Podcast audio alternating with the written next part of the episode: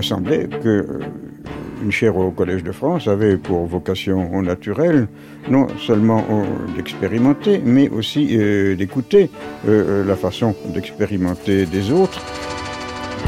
On faisait la queue pour entrer dans la petite salle numéro 8 du Collège de France, comme aujourd'hui on fait la queue pour aller au cinéma. Les cours du Collège de France par Meryl Moneghetti. S'il m'est permis d'interpréter à mon tour le collège, il est comme l'une des dernières ruses de l'histoire. Le professeur n'y a d'autre activité que de chercher et de parler, je dirais volontiers de rêver tout haut sa recherche. Alors là, tout le monde est là mélangés, scientifiques, littéraires, philosophes, gens de toutes les langues. Enfin, et vous voyez, cette salle est remplie de souvenirs sur l'histoire du Collège de France.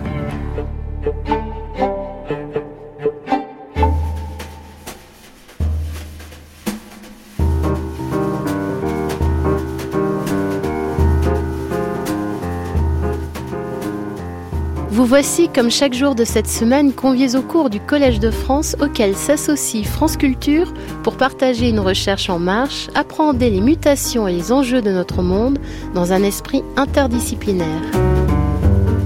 Quel est le destin fabuleux de la Madone Sixtine de Raphaël, devenue une icône à Dresde pour les Allemands et pour l'Europe entière au XVIIIe siècle? Comment les musées, au-delà de leur mission de conservation, peuvent-ils fabriquer des mythes demande l'historienne de l'art Bénédicte Savoie. Comment le musée de Dresde est-il devenu aux yeux de Fragonard et de bien d'autres une ressource inépuisable pour les gens d'art? Comment la belle Madone, qui fascine l'Europe des Lumières, a-t-elle échappé à la convoitise de Denon qui chasse les objets d'art en pleine création du Louvre et à l'appétit de Napoléon? Comment se constitue un grand musée européen et comment les Russes ont-ils restitué la Madone Sixtine à l'Allemagne de l'Est? Et qu'est-ce qu'une distraction d'œuvres d'art pour les Italiens Bénédicte Savoie, titulaire au Collège de France de la chaire internationale Histoire culturelle des patrimoines artistiques en Europe 18e-20e siècle et professeur à la Technische Universität de Berlin, nous entraîne de l'Italie à l'Allemagne, de Dresde à Moscou, pour nous introduire à un nouveau cas de translocation, entendez d'appropriation d'un objet d'art dans le cadre de sa passionnante série À qui appartient la beauté, arts et cultures du monde dans nos musées. Dans une approche transnationale, elle interroge la constitution du patrimoine européen, la question des musées et des collections comme un fait anthropologique et politique majeur de notre époque, et aussi, comme elle le soulignait dans sa leçon inaugurale, un défi pour l'avenir.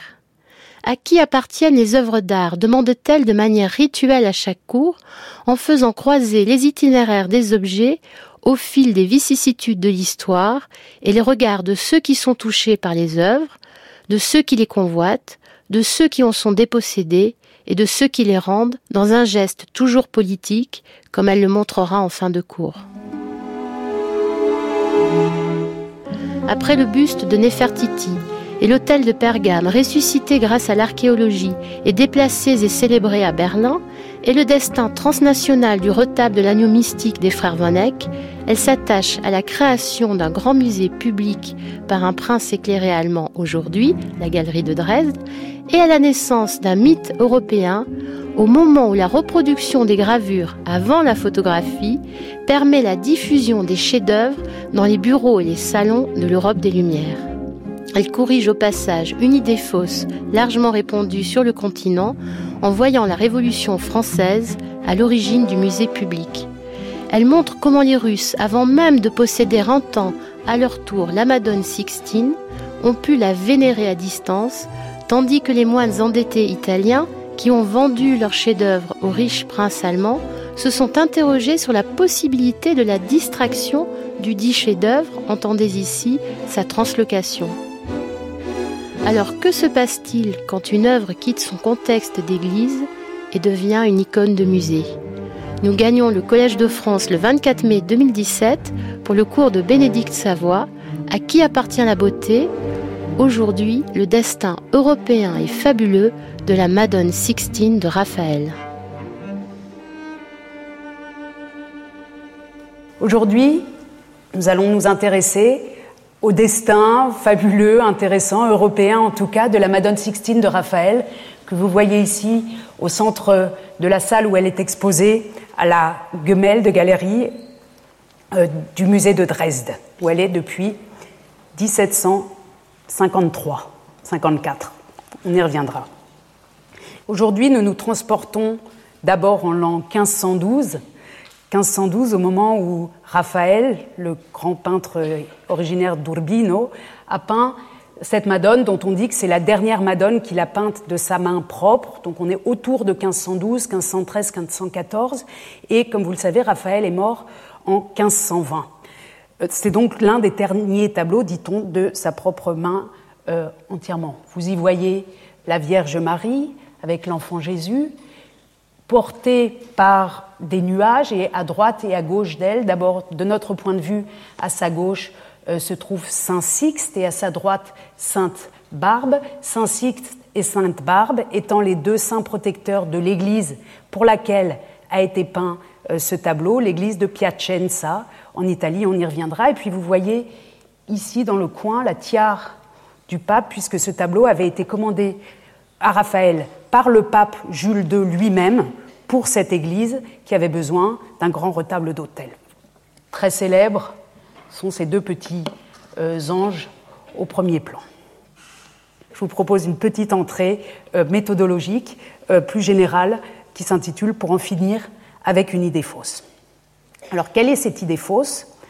Cette idée fausse, c'est qu'au moment de la Révolution française est né le musée public en Europe. C'est l'idée qu'ont souvent les Français, mais pas seulement. Les Allemands pensent la même chose et souvent les Italiens aussi. On va voir comment s'est construite cette idée.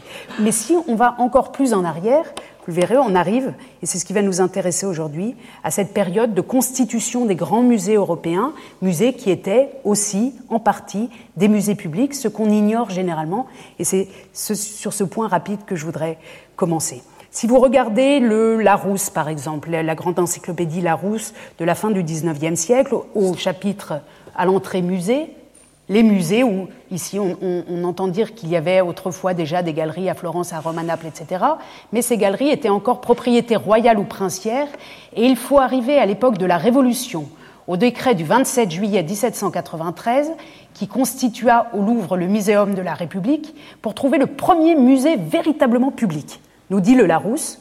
Donc Larousse sait bien qu'il y a eu des musées auxquels le public avait accès avant, mais enfin il affirme que le, vraiment, le premier vraiment public, c'est avec la Révolution française. Et cette idée-là, formulée comme ça, on la retrouve aussi euh, dans d'autres euh, dictionnaires. Vous pouvez lire des choses du genre. Ce n'est guère que depuis la Révolution que les musées sont devenus de véritables institutions publiques, dépendant en certains pays du domaine de la couronne, mais inaliénables et ne pouvant recevoir de modifications importantes sans l'assentiment des représentants de la nation.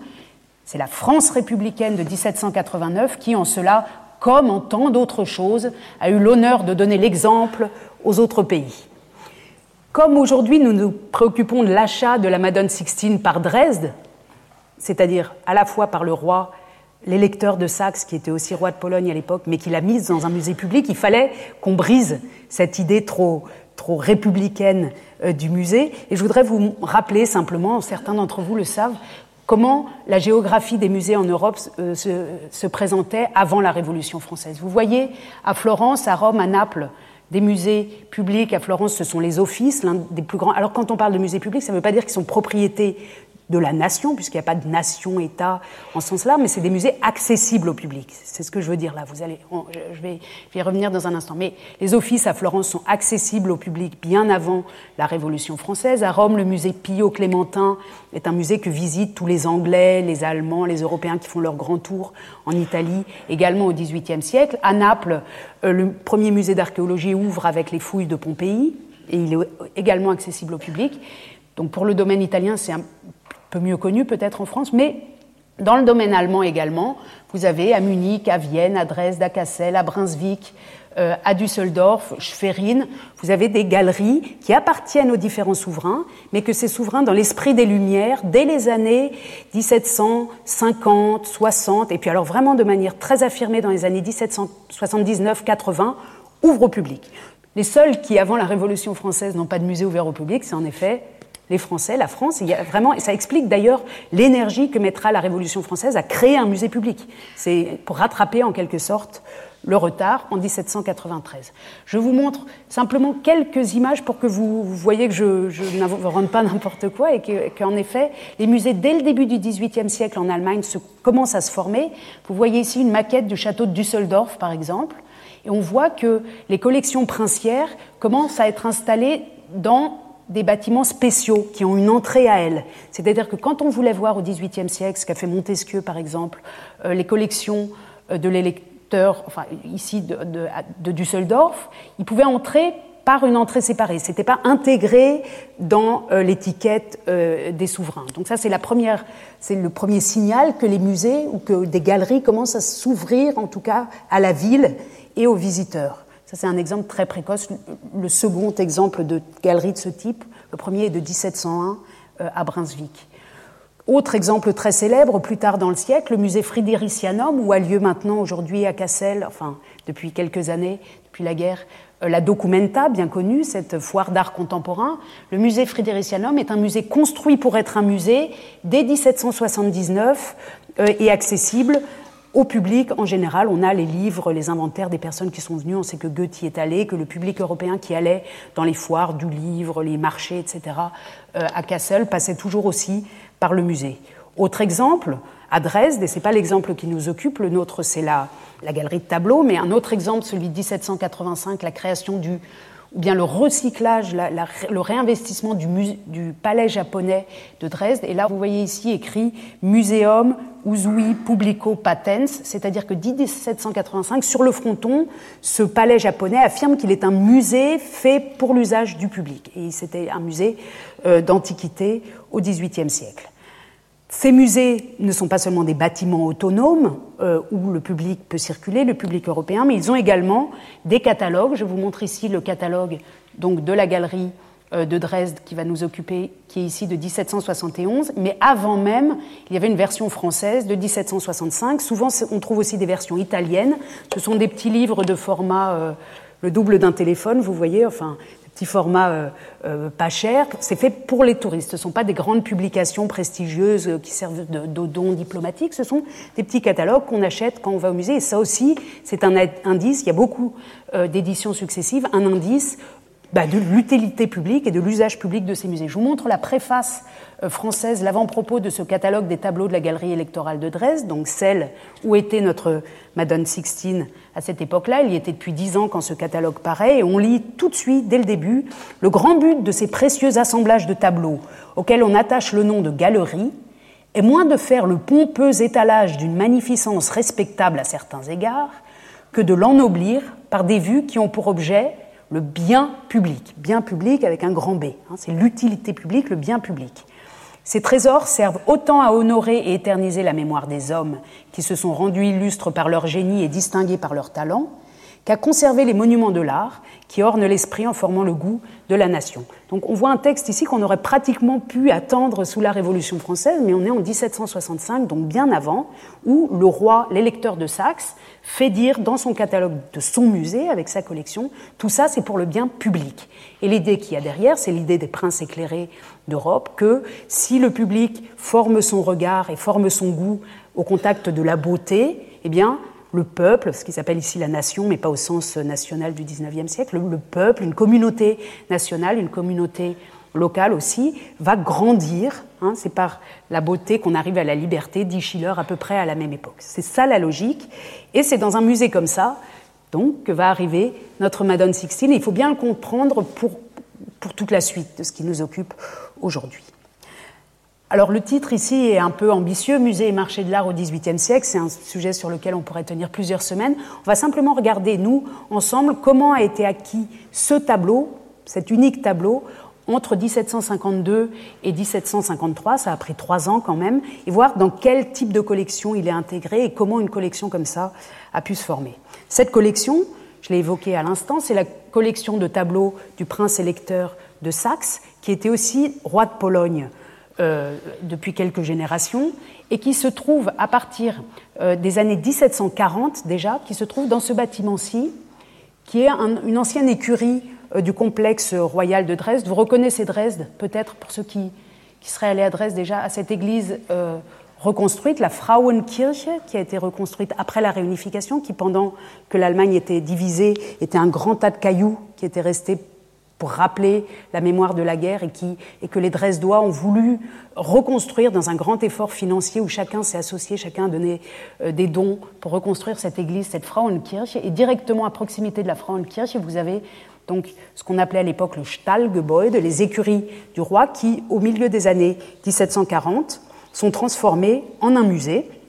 Je vous remonte là rapidement la situation pour que vous compreniez bien. Vous voyez donc les écuries, le Residenzschloss, c'est-à-dire le château, là où résident les lecteurs et, rois. Et ce qui nous intéresse, nous, c'est ce couloir qui lie l'un à l'autre. Vous voyez qu'on est lié ici, donc on n'est pas dans le château, on est vraiment dans une galerie séparée qui a une vue sur une place, mais on est quand même à proximité euh, du château. Et ce musée comporte une collection qui est à la fois la collection que cet électeur de, Saxe avait, dont il avait hérité euh, de ses prédécesseurs, mais surtout ce qu'il acquiert aussi lui-même. Et on voit ici donc à peu près un millier euh, de tableaux, un millier de tableaux. Vous allez voir tout à l'heure comment ils sont agencés euh, dans ce bâtiment qui aujourd'hui est devenu un, musée des techniques et des transports. C'est pour ça qu'on ne regarde pas dans la vraie fenêtre, mais à l'intérieur de la maquette. Alors ce musée, au XVIIIe siècle, a la fonction suivante pour tous les Allemands qui ne peuvent pas aller en Italie pour des raisons, par exemple, financières, c'est l'Italie.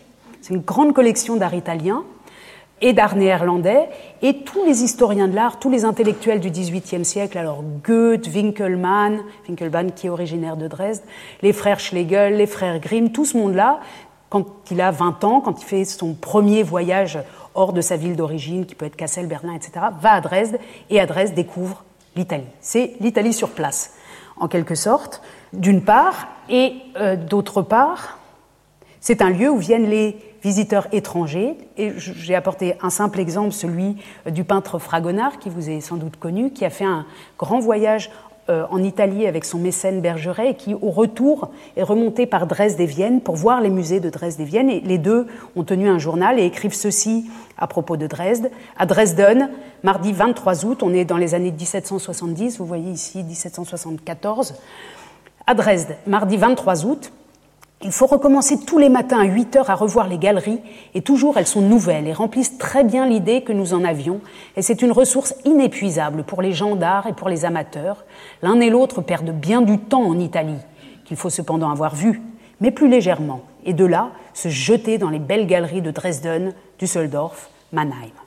Donc on voit que là, dans les années 1770, bien avant la Révolution française, même des visiteurs français sont épatés. Hein, c'est l'impression qu'on a quand on lit ces récits de voyage, sont étonnés, sont stupéfaits parfois de la richesse de ce qu'ils trouvent dans ces musées et en particulier à Dresde. Alors la galerie de Dresde, si on ouvre le chapeau de ce modèle, de cette maquette en bois, se présentait en deux galeries, une galerie extérieure et une galerie intérieure.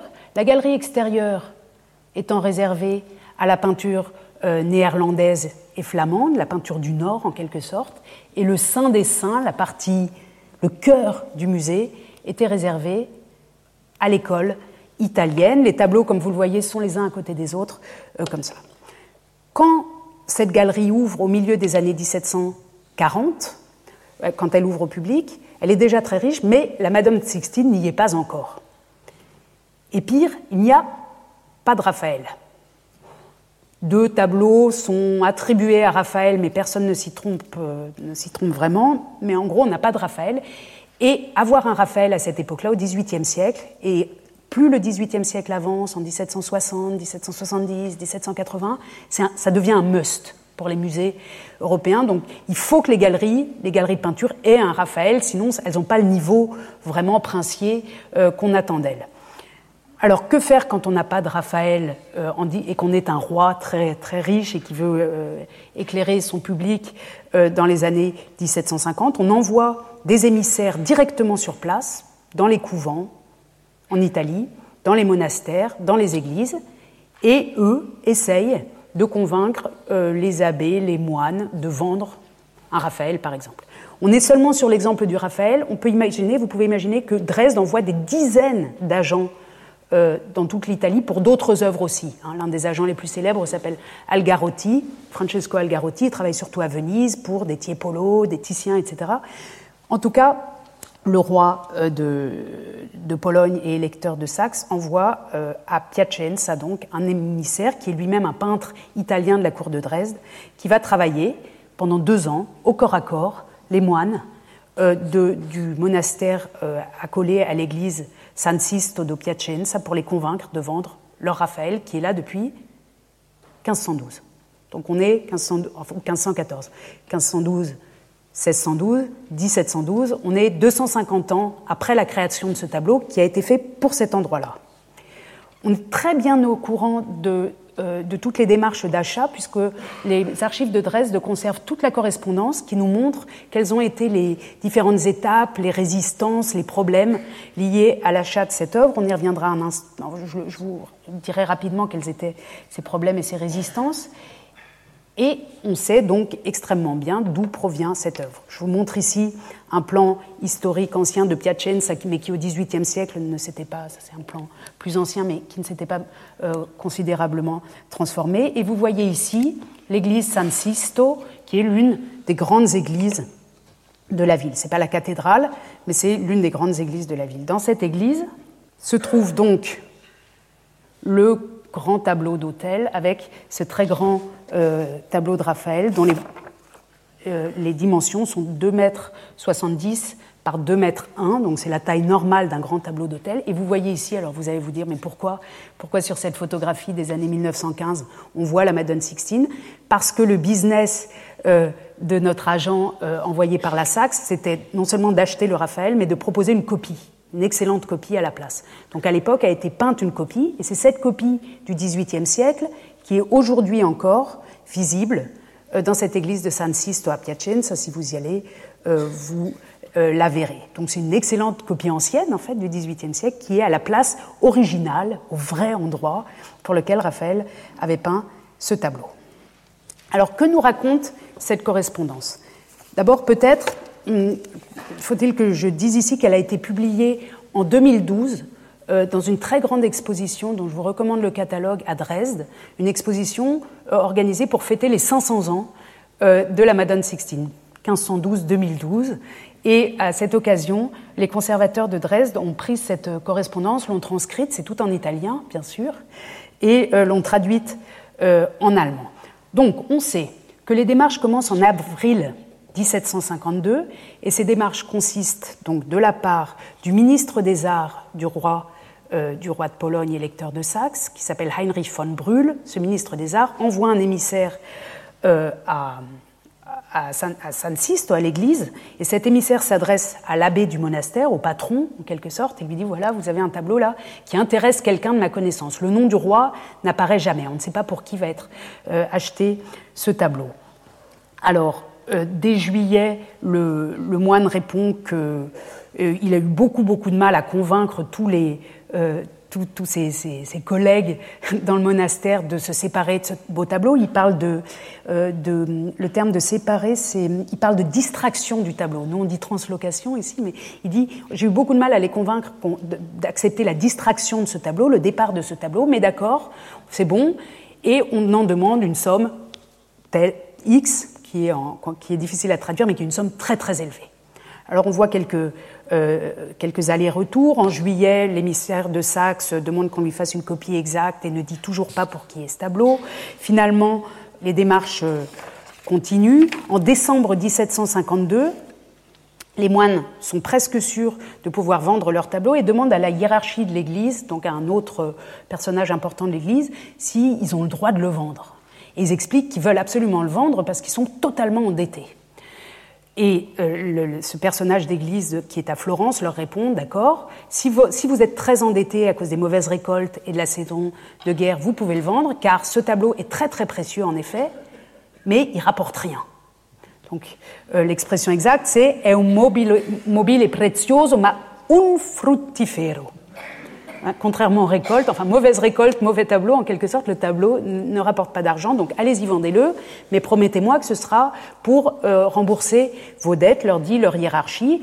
Donc là, en décembre 1752, le, ça, fait, ça fait neuf mois que la, chose est lancée, euh, les moines obtiennent l'autorisation, puis, je suis ici la chronologie, euh, en février 1753, euh, au début de l'année d'après, à Dresde, on commence un petit peu à s'impatienter, à dire mais pourquoi ça n'avance pas? Vous avez l'autorisation? Oui, mais enfin, des histoires de sommes, etc. Et finalement, euh, le contrat est signé en mars 1753, mais maintenant les moines doivent obtenir l'autorisation du pape, puisqu'ils ont vendu tout ça sans, sans avoir l'autorisation. Donc on demande l'autorisation au pape, pareil, on est très très pauvre, on a un tableau très très beau, très très ancien mais qui nous rapporte rien, est-ce qu'on peut le vendre? On attend encore plusieurs semaines et finalement la réponse du pape ou d'un émissaire du pape arrive. Oui d'accord, vous pouvez le vendre, mais promettez-nous que ce sera pour rembourser vos dettes. D'accord? L'autorisation du pape est là et maintenant le roi de Saxe doit demander l'autorisation du duc de Parme. Alors le duc de Parme répond non, c'est une spoliation. On ne laisse pas sortir un tableau comme ça, c'est absolument impossible. L'expression italienne, c'est uno spoglio di tanta conseguenza e danno irreparabile di quella città. C'est-à-dire que c'est une spoliation avec des conséquences considérables et qui sera un dommage irréparable pour la ville. Donc c'est non. On est en juin 1753.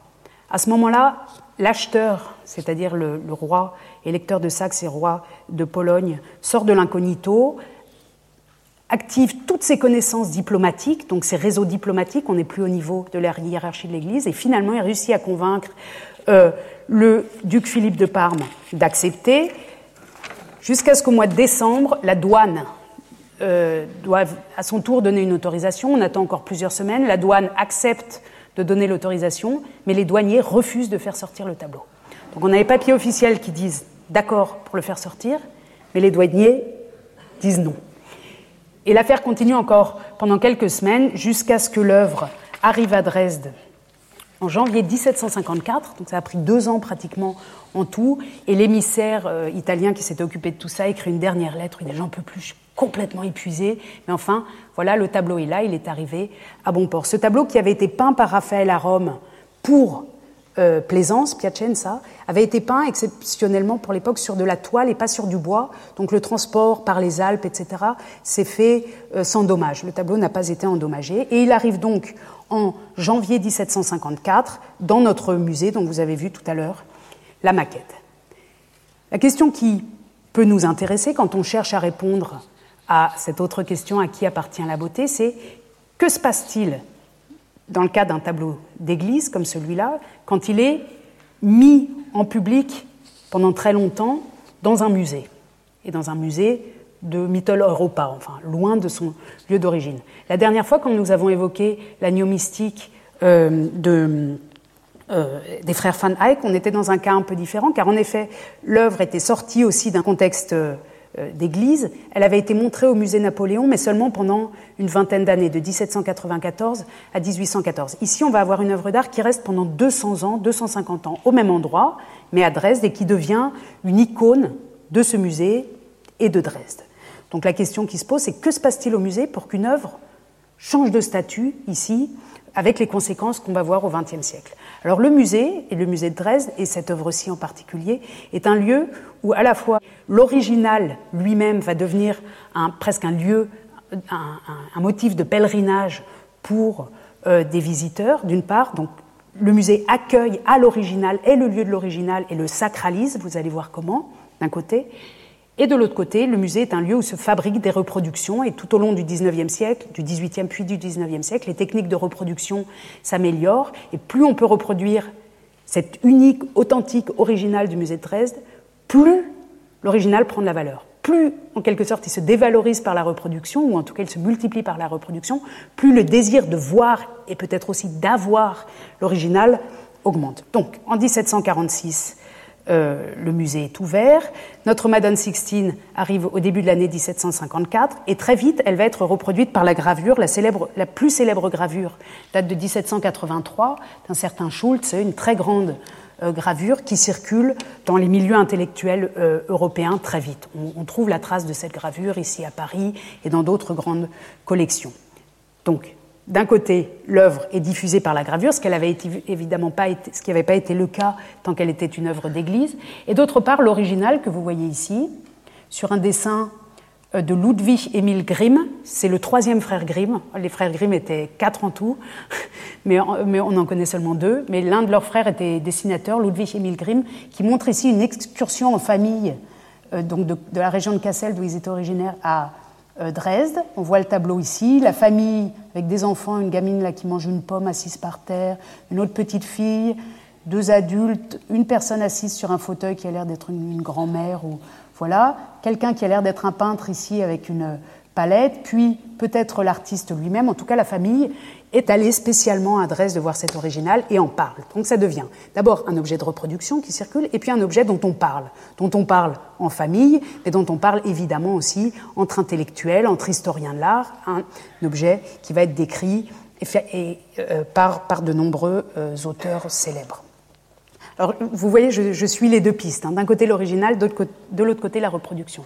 À la même période, la reproduction se diffuse, ou des reproductions se diffusent dans toute l'Europe, et en particulier dans le euh, domaine germanique ou germanophone. Et le domaine germanophone, à cette époque, c'est aussi la Russie, puisque par des jeux d'alliance, euh, beaucoup de princes euh, allemands sont mariés à des princesses russes ou inversement. En tout cas, vous voyez ici le cabinet de la femme d'Alexandre Ier de Russie, on est autour de 1800. Euh, Elisabeth Alexeyevna, qui est en fait Louise de Bade, et dans son palais d'hiver à Saint-Pétersbourg, vers 1800 donc, elle a une grande copie de la Madone Sixtine, copies qui peuvent donc être des copies par, euh, technique, comme des gravures, mais aussi des copies de peintres euh, faites directement devant l'original, puisque les musées étaient aussi faits pour les peintres et pour confectionner ce genre de copies. Dans d'autres intérieurs du début du XIXe siècle, vous voyez parfois, alors ici on est chez la duchesse Nikolai dans le palais Anichkov à Saint-Pétersbourg également, dans les années 1820, un peu plus tard, vous voyez simplement le détail des anges. ici, le salon vert dans les appartements du prince Guillaume et de la princesse Marianne à Berlin, pareil au XIXe siècle, aussi la partie supérieure du tableau, la Vierge et l'enfant. Enfin, en quelque sorte, dans les milieux aristocratiques de toute l'Europe et en particulier de l'Europe du Nord. On trouve, on trouve, des choses comme ça du côté de la Suède aussi, mais en Allemagne et en Russie, cette euh, Madone Sixtine est omniprésente. Alors pourquoi cet engouement pour Raphaël? C'est quelque chose qui se passe à peu près autour de, de 1800 précisément. Avant 1800, la star du musée, des musées ou du musée de Dresde, c'est le Corrège. C'est le tableau La Nuit du Corrège, qui vraiment est le tableau pour lequel on va à Dresde. Et c'est seulement progressivement que Raphaël va monter euh, dans la hiérarchie, en quelque sorte, appuyé par tout un discours sur, euh, d'abord sur, son, sur le côté divin du peintre lui-même. Vous savez qu'on l'appelle il divino, le divin, Raphaël, et par sa capacité, décrite par, ses auteurs nombreux, à euh, saisir l'émotion du sacré pour dire les choses beaucoup trop vite. Donc Raphaël devient un héros du 19e siècle, un héros qui est un peu différent. Le, Raphaël des Français n'est pas tout à fait le même que le Raphaël des Anglais, que le Raphaël des Allemands. Alors vraiment, les Allemands, c'est leur Raphaël, en quelque sorte. Et il y a une littérature extrêmement nombreuse, y compris la première monographie que je vais vous montrer dans un instant, le premier livre consacré seulement scientifiquement par un historien de l'art à un peintre. Cette première monographie est consacrée euh, à Raphaël. Ici, je vous montre encore... Euh, pour vous prouver combien euh, ce tableau était diffusé, donc au-delà de son lieu euh, de conservation qui était Dresde. Ici, le bureau euh, de Wilhelm Grimm, Guillaume Grimm, l'un des deux frères Grimm, qui lui aussi, derrière, derrière lui à son bureau, a la fameuse, la célèbre gravure que je vous montrais tout à l'heure. D'ailleurs, c'est intéressant de voir d'un côté Raphaël et de l'autre côté Dürer, qui au XIXe siècle marchent absolument ensemble. Il s'agit, vous savez qu'en Allemagne au XIXe siècle et en Allemagne en général, la religion euh, joue un rôle considérable entre les, protestants et les catholiques. Et euh, entre Dürer et Raphaël, on a une sorte de synthèse de la question de Dieu, là, qui joue un rôle très important pour l'identité allemande qui est en train de se former au XIXe siècle.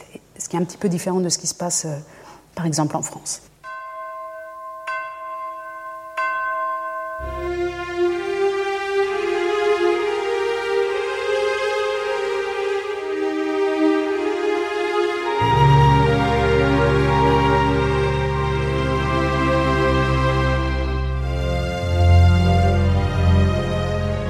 Le Collège de France et France Culture vous présente l'historienne de l'art Bénédicte Savoie, aujourd'hui à Qui appartient la beauté Le destin européen et fabuleux de la Madone Sixtine de Raphaël.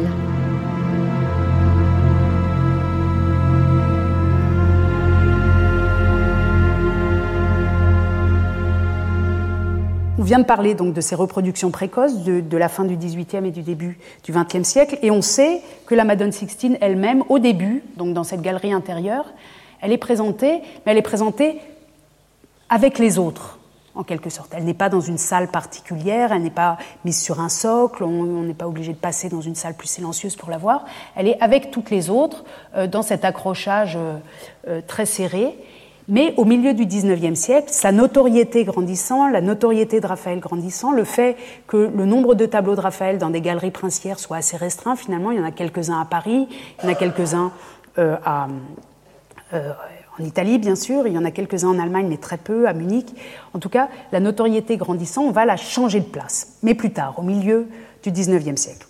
Pour le moment, dans les années, euh, dans la première moitié du XIXe siècle, elle est là-bas dans cette dans cette galerie intérieure et euh, elle attire, alors c'est quand je disais tout à l'heure, on veut la voir, enfin on veut la voir avec ses yeux et on veut peut-être aussi la voir pour soi-même, elle attire aussi bien sûr les appétits de Napoléon et de son ministre des Arts, Dominique Vivant-Denon. Je fais des petits bonds dans la chronologie, mais on est en gros dans les années 1800 plus moins. Donc on va jusqu'aux années, tout ce que je vous raconte c'est avant le déménagement où elle sera dans une autre salle, mais jusqu'aux années, au milieu du 19e siècle. Dominique Vivant-Denon, comme vous le savez, accompagne euh, Napoléon dans sa campagne euh, contre la Prusse, et ils s'arrêtent les deux, enfin pas seulement, toute la grande armée s'arrête à Dresde en 1807, en Saxe donc, et Dominique Vivant-Denon qui vient de créer le Louvre, qui est son bébé en quelque sorte, et qui vient aussi déjà de dépouiller, ou qui est sur le point de dépouiller les galeries de Potsdam, Berlin, Kassel, Schwerin, Munich, Vienne, aimerait vraiment aussi pouvoir vider la galerie de Dresde. Il écrit une lettre euh, à Napoléon, dont je vous montre quelques extraits. Donc il essaye de, il essaye de motiver Napoléon pour prendre quelques tableaux à Dresde, alors que Napoléon veut être allié de la Saxe, comme vous le savez. C'est pas comme la Prusse. La Prusse, c'est l'ennemi de Napoléon, mais la Saxe va devenir allié de Napoléon. Et euh, Napoléon s'intéresse pas beaucoup aux arts, donc Dominique Vivant-Denon, qui lui est un vrai amateur d'art, argumente en termes d'argent. Il lui dit ça rapporte, ça rapporterait si on avait ça. Tel petit que fût le nombre des objets qu'exigerait votre majesté, il serait toujours d'un grand prix. Un seul tableau de Raphaël de la collection de Dresde a été payé par le roi Auguste 9000 louis. C'est en effet cette Madone Sixtine. Ce n'est point une dépouille que je propose à votre majesté en lui demandant d'exiger quatre ou six tableaux d'une collection qui en renferme 2000, dont 200 sont capitaux et qui contient des tas d'or, de diamants et de perles. Donc ce n'est pas une dépouille, ce n'est pas mon enthousiasme qui vous parle, sire, mais la conscience de mon devoir. Donc on voit un effort considérable de Dominique Vivant-Denon, qui est déjà une personne de 60 ans, qui fait l'effort de suivre la Grande Armée dans la boue, là, enfin à l'hiver 1806-1807. Il veut vraiment aller euh, voir en Allemagne ce qui peut être ramené à Paris et augmenter les collections euh, du musée Napoléon, du Louvre. Et il tente euh, donc d'obtenir cette Madone Sixtine, entre autres. Malheureusement, la lettre qu'il adresse... Malheureusement, ou heureusement, la lettre qui l'adresse euh, à Napoléon, Napoléon la lit à un moment où Talleyrand euh, est dans la pièce. Et on sait euh, par les mémoires de Talleyrand ce qui s'est passé au moment où Napoléon lit cette lettre de Denon. C'est amusant, hein. quand on est historien, on peut croiser les sources comme ça et on peut reconstituer des dialogues. Donc Talleyrand explique que Napoléon était en train de lire la lettre de, de Denon au moment où, où, il arrive et Napoléon lui demande son avis. Et Talleyrand répond à Napoléon si votre Majesté fait enlever quelques-uns des tableaux de Dresde, elle fera plus que le roi de Saxe ne s'est jamais permis de faire, car il ne se croit pas le pouvoir d'en faire placer aucun dans son palais personnel. Hein. Il ne les prend pas chez lui, même si ça lui appartient. Il respecte la galerie comme une propriété nationale. C'est un terme bien français projeté sur un cas allemand, mais qui nous explique bien ce caractère de publicité. Oui, dit Napoléon, c'est un excellent homme. Il ne faut pas lui faire de la peine. Je vais, je vais donner l'ordre de ne toucher à rien, nous verrons plus tard. Et plus tard, il ne s'est rien passé. Ce tableau et la galerie de Dresde en général sont, comptent parmi les musées euh, épargnés euh, par euh, les appétits napoléoniens autour de 1807. Donc ce tableau reste dans cette galerie. Comme je vous le disais tout à l'heure, il fait l'objet non seulement d'une dévotion populaire par les gravures, par les familles qui vont, etc., mais aussi d'une dévotion scientifique. Cette fameuse monographie de Johann David Passavant des années la fin des années 30 est le premier texte scientifique, enfin la première monographie, le premier catalogue raisonné en fait d'une œuvre d'un peintre. Il n'y a jamais eu ça avant. Avant, on avait des biographies, mais là, c'est un catalogue raisonné avec euh, la liste de toutes les œuvres, etc. Et puis, finalement, au milieu des années 50, on décide euh, qu'il n'est plus euh, digne de la Madone Sixtine d'être collé là avec ses autres tableaux et, au milieu de cette galerie, mais qu'on va profiter d'un déménagement et de la construction d'un nouveau bâtiment pour la galerie pour l'isoler et créer en quelque sorte une chapelle, une chapelle laïque pour que le public vienne l'adorer alors qu'elle n'est plus dans un contexte d'église, mais on va lui redonner du sacré, de l'autonomie, de la place pour se déployer. Alors vous voyez, ce sera dans cette euh, de galerie qui a été reconstruite par euh, Zemper, l'architecte Zemper, et bien sûr, et vous avez bien sûr deviné tout seul où elle allait être installée, elle est installée en fin de parcours, enfin on peut la voir comme ça, d'assez loin, en tout cas, elle porte le, la lettre A, et c'est ici, donc, euh, dans cet axe de vue, dans une pièce réservée euh, à son déploiement, en quelque sorte, qu'elle va être installée au milieu des années 50. On fait fabriquer pour elle un très grand cadre.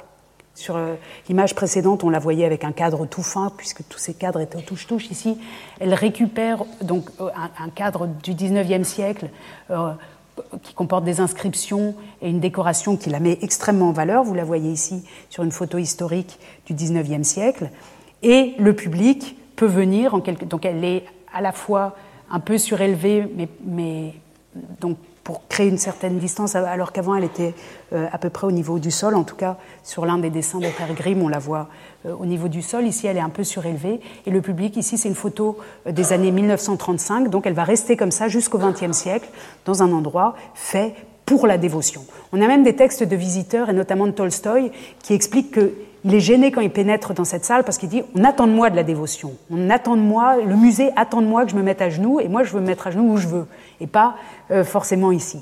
Néanmoins, euh, cette œuvre continue donc d'attirer considérablement le public et toujours aussi, euh, j'ai évoqué Tolstoï, on pourrait évoquer Dostoïevski et d'autres, elle attire aussi beaucoup euh, le public russe, les intellectuels russes. C'est dû au fait non seulement qu'il y a des liens diplomatiques et politiques et, économiques anciens entre la Saxe et la Russie, mais aussi à cette longue histoire déjà de la réception euh, par l'intelligence ou l'aristocratie russe.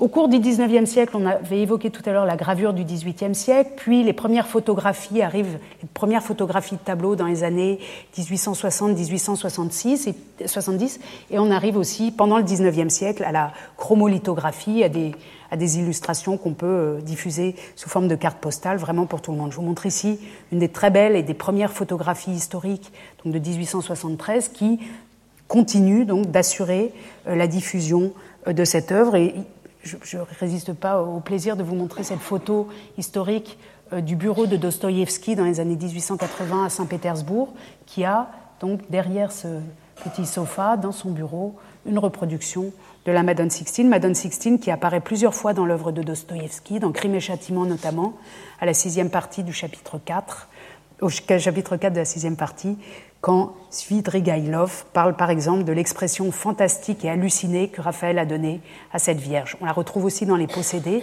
Donc, elle passe aussi euh, dans la littérature, pas seulement russe, mais je, tiens à insister un peu sur cette réception russe qui explique ce qui se passe ensuite au XXe siècle et que j'ai déjà un petit peu évoqué dans notre première séance.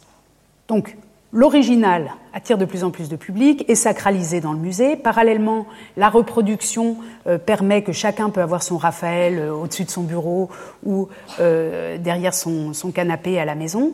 Et pour lutter contre ça, est, mise en œuvre, pour lutter donc contre ce que, certains considèrent comme une, dévalorisation de l'original peint et du geste peint, une initiative est lancée à Berlin dans les années 1860, c'est, et elle explique dans ce catalogue euh, que c'est pour lutter contre la photographie et pour les, effets néfastes de la photographie, et créé une salle entière qui s'appelle le Raphaël Saal, que vous pouvez voir aujourd'hui encore euh, à Potsdam, qui est une salle muséale très belle euh, dans l'orangerie du château de Potsdam, qui est remplie de copies de Raphaël.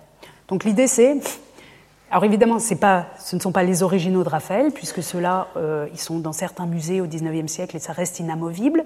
Mais ce ne sont pas des photographies non plus, ce sont des copies taille nature. Si vous y allez, vous serez étonné euh, de vous retrouver en quelque sorte avec tous les, les, plus grands tableaux de Raphaël réunis euh, dans une salle comme ça. Donc, le musée vient de fabriquer au XIXe siècle, en quelque sorte, ou pendant le long XIXe siècle, à Dresde, quelque chose qu'on peut qualifier d'icône européenne, partagée à la fois euh, par les Italiens qui continuent de considérer que Raphaël est leur Raphaël, par les euh, Allemands qui l'ont euh, physiquement, enfin dans leur collection, par les Russes qui fantasment littérairement sur ce tableau, par les Français, les visiteurs, etc. Voilà. On pourrait écrire vraiment une histoire européenne de ce mythe qui se fait en, en connexion avec la présence du tableau sacralisé dans le musée. On, sait que les tableaux de la galerie de Dresde avaient été évacués au début de la guerre euh, dans, différents, à différents endroits. Vous voyez ici un dessin du directeur du musée de Dresde et on sait que la Madone Sixtine était euh, dans la Albrechtsburg, qui est un château, euh, un château fort à Meissen, à, à, très grande proximité de Dresde. Elle était emmurée dans une alcôve ici à l'intérieur du château, donc on peut dire qu'elle est vraiment protégée, puis c'était emmuré. Ensuite, elle a été déménagée donc, dans ce tunnel avec une entrée et puis des murs construits ici pour qu'on n'accède pas. À l'intérieur, une baraque, un wagon, et à l'intérieur du wagon, 13 tableaux, mythe Sixtina, dont la Madone Sixtine. Donc là aussi, une œuvre évacuée et bien cachée, euh, bien cachée et bien protégée aussi euh, dans une mine en, pendant les années 40, euh, pendant la guerre. En 1945 arrive donc l'armée rouge, trouve le musée euh, d'abord, Dresde a été totalement, pratiquement totalement bombardé. Le musée est très détérioré et en plus, il, est vide. Les collections euh, ne sont plus là et toute une brigade se met à chercher euh, ces tableaux. Je l'avais évoqué lors de la première séance, je n'y reviens pas. En tout cas, ces tableaux sont retrouvés et emportés. Alors, ces tableaux, c'est des milliers de tableaux, plus des milliers de pièces de porcelaine, plus des milliers d'œuvres tirées de la Kunstkammer de Dresde, la voûte, ce qu'on appelle la voûte verte, c'est-à-dire toutes les collections de Dresde sont retrouvées et emportées en 1945 euh, en Russie, où elles sont réparties dans un premier temps entre Moscou et Saint-Pétersbourg. Dresde n'a plus de tableaux, rien. Berlin non plus. Une partie des collections de Berlin, on avait évoqué déjà l'hôtel de Pergame, est aussi euh, emportée en Russie. Et puis une autre partie des tableaux qui avaient été mis en sécurité sont pris par les Américains et euh, euh, centralisés par les Américains dans ce qu'on appelle des collecting points, donc des points de collecte qui sont dans le cas de Berlin, donc les collections de Berlin sont en Allemagne de l'Ouest, à Wiesbaden, ou dans des lieux comme ça très éloignés. Ce qui veut dire que pour les musées de Dresde et de Berlin, entre 1945 et 1955, les œuvres sont devenues invisibles. On ne voit plus ces œuvres. Les unes sont du côté des Américains, les autres euh, sont du côté des Russes, et ces musées-là euh, n'ont plus rien jusqu'à ce que l'Union soviétique, la première, en 1955, annonce qu'elle va restituer à la DDR, à la RDA, c'est-à-dire à la République sœur, à la petite sœur RDA, qu'elle va restituer les trésors de Berlin et de Dresde. L'URSS le fait avant les Américains, ou elle l'annonce avant les Américains. Vous voyez ici euh, la Pravda, euh, la page de la Pravda qui annonce donc en 1955 euh, que le, ministère, donc le, le, Conseil des ministres de l'Union soviétique va rendre environ 750 tableaux à Dresde. Et puis on a une autre, il y a quelques annonces comme ça. ensuite, on, apprend que Berlin va aussi récupérer des tableaux, etc. Et on apprend aussi dans cet article qu'avant de restituer ces tableaux, la Russie va faire une grande exposition au musée Pouchkine des œuvres venues euh, de Dresde et de Berlin. C'est-à-dire qu'elles ont été cachées ou elles sont restées dans des dépôts de 45 à 55 et pour la première fois on revoit ces œuvres, d'abord à Moscou euh, en, 19, en 1955. Vous voyez ici euh, la scénographie de l'exposition au musée Pouchkine à Moscou, donc l'exposition des œuvres qui vont être restituées dans les mois qui viennent, mais qu'on peut pour la première fois voir et revoir après la guerre. Ici, le public qui attend l'ouverture de l'exposition dans le grand escalier du musée Pouchkine que peut-être certains d'entre vous ont déjà visité, un musée très intéressant. Et puis, la Madone Sixtine, vraiment, alors à nouveau, mise en scène euh, avec ce cordon qui permet de se tenir à distance, quelques marches qui la mettent en hauteur. Donc elle n'a pas son cadre d'origine, celui qu'on avait vu euh, à Dresde, mais enfin elle est sacralisée ici. Sacralisée, pas seulement, ou peut-être pas du tout, ou peut-être quand même, et c'est ça qui est intéressant dans la polysémie des œuvres d'art, comme une œuvre d'église, mais aussi comme une œuvre de paix ou comme un objet d'art que l'Union soviétique va restituer dans un geste d'amitié, et vous allez voir qu'il y a une propagande considérable autour de tout ça, dans un geste d'amitié à la RDA. Voici donc la mise en scène de la Madone Sixtine à Moscou dans l'exposition de 1955. Ici, on voit que le public est nombreux. Tout ça est très bien documenté par la photo et par des émissions de télévision. Le, public moscovite peut venir pendant plusieurs euh, semaines euh, admirer euh, cette œuvre qui, jusqu'alors, n'avait pas été exposée. Et puis, ces tableaux sont restitués à la Russie. Alors, juste un mot sur la question des restitutions, même si le temps nous presse un peu. C'est simplement pour, que, pour rappeler qu'une restitution, ce n'est pas simplement un geste de générosité ou de réparation pour retrouver un ordre donné qui a été détruit, c'est toujours aussi un geste politique. Un des très grands exemples de restitution, c'est la restitution par l'Autriche en 1815 des chevaux de Saint-Marc à la République de Venise, donc de la cathédrale de Saint-Marc. Vous savez que Napoléon, enfin la France, euh, s'était saisie des chevaux de Saint-Marc et les avait emportés à Paris en 1797. Puis la République de Venise devient autrichienne, et quand les Autrichiens restituent les. Enfin, quand la France, en quelque sorte, restitue les chevaux de Saint-Marc à Venise, c'est un acte autrichien, et mis en scène comme un acte autrichien. Donc, les drapeaux, les chevaux des militaires. Ce qui est important ici, c'est la symbolique des drapeaux, qu'on trouve aussi dans les textes. Vous voyez ici le programme de la célébration du retour des euh, chevaux de Corinthe sur l'église de San Marco et on voit ici que tel jour, etc., euh, l'augustissime euh, souverain, notre souverain augustissime, et c'est bien le souverain autrichien, pour prouver sa paterna affezione, c'est-à-dire son amour paternel, le souverain autrichien nous rend à nous, Vénitiens, cette œuvre d'art. Donc c'est pour, enfin une restitution, c'est aussi pour se rendre aimable, pour euh, être aimé en quelque sorte de la part de celui qui restitue. Et on voit par exemple ici dans ce texte que certes des, larmes de douleur ont coulé quand on se souvient, ou coulent encore quand on se souvient de leur rapimento, de quand elles ont été volées, mais que maintenant on se rappelle la générosité de notre munificient souverain et libérateur, c'est-à-dire euh, le roi d'Autriche, etc. Donc une restitution comme ça, c'est pour, c'est un acte aussi pour euh, neutraliser les animosités peut-être euh, d'un pays qui a été pris en main par un autre, en quelque sorte. Enfin, quand l'Union soviétique rend à la RDA ces tableaux, il s'agit évidemment, et là aussi on voit encore l'allégorie de l'Autriche, le, drapeau autrichien, c'est l'Autriche qui rapporte tout ça là-bas à Venise, et le soleil se lève et la vie va pouvoir euh, recommencer. Les Américains font exactement la même chose, hein, d'ailleurs. En 1945, quand ils rapportent les œuvres d'art florentines euh, qui avaient été cachées et puis mises, euh, sur lesquelles les Allemands avaient mis la main, mis la main on voit bien qu'ils les rendent, mais qu'on a le drapeau américain, les voitures américaines, les GI, et c'est un acte des Américains qui libèrent l'Italie, qui restitue. Et les Russes font exactement la même chose. Vous voyez ici un camion, on ne peut pas lire l'inscription, mais les camions qui arrivent à Dresde portent des inscriptions.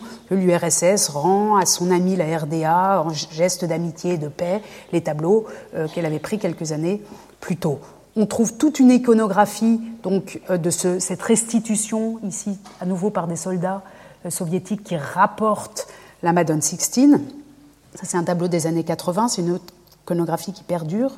Et puis, un très grand nombre de manifestations officielles euh, à Dresde et à Berlin pour signer le retour. Donc ici, c'est la signature de l'acte de restitution euh, avec toujours sous des grands panneaux. Euh, on est dans les années, donc dans la deuxième moitié des années, on est après 55 en plusieurs étapes.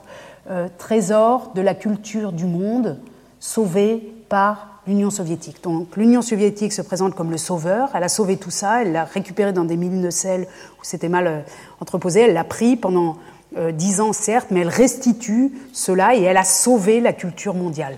Schätze de Weltkultur gerettet. Ce qui est important, c'est le gerettet, sauver.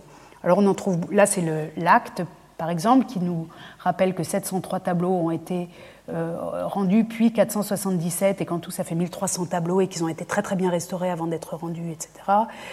D'autres manifestations, des colloques, des discours ici, sous les mots des Menschheit bewahrt, ça veut dire sauver pour l'humanité, ou bien ici encore avec alors une Nefertiti blanche comme ça. Alors Nefertiti était du côté des Américains à l'époque.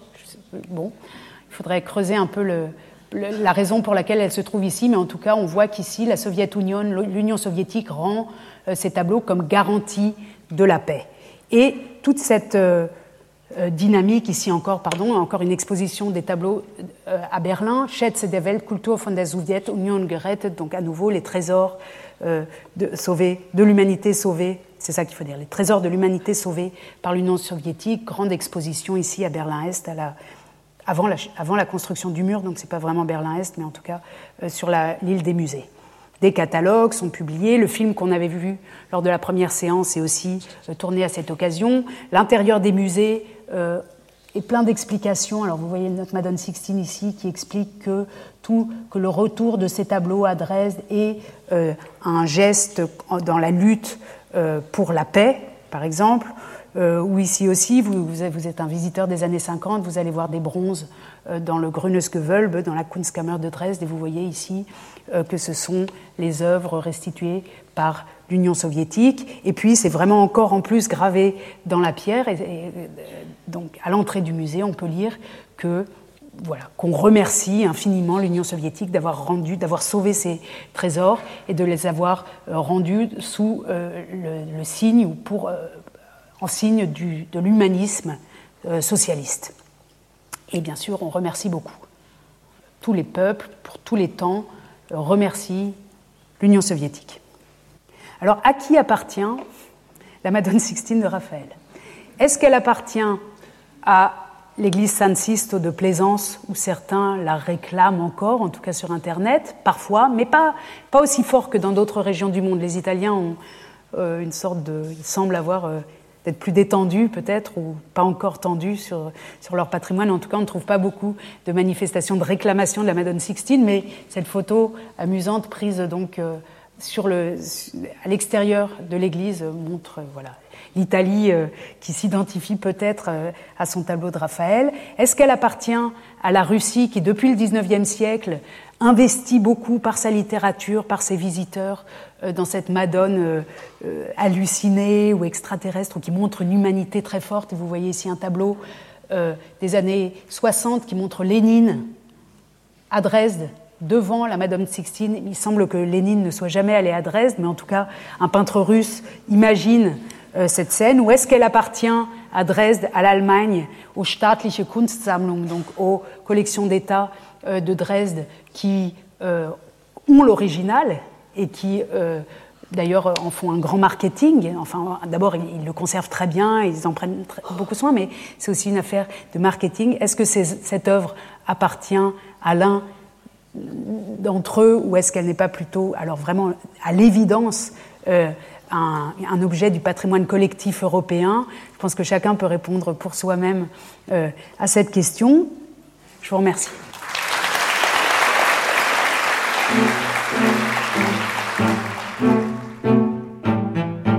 C'était les cours du Collège de France, le cours de Bénédicte Savoie, à qui appartient la beauté, aujourd'hui le destin européen et fabuleux de la Madone Sixtine de Raphaël à Dresde. Sur les sites de France Culture et du Collège de France, vous retrouverez tous les liens, la vidéo et les informations autour de ces diffusions, ainsi que l'ensemble des cours de Bénédicte Savoie. Un grand remerciement aux équipes de la documentation d'actualité de Radio France et à Virginie Chauveté. Réalisation Anne Sécheret, présentation Meryl Moneghetti. Demain, nous poursuivrons notre exploration du destin transnational des œuvres d'art. Bénédicte Savoie se penchera sur le cas des têtes de bronze volées au Palais d'été de Pékin. Belle journée à l'écoute de France Culture.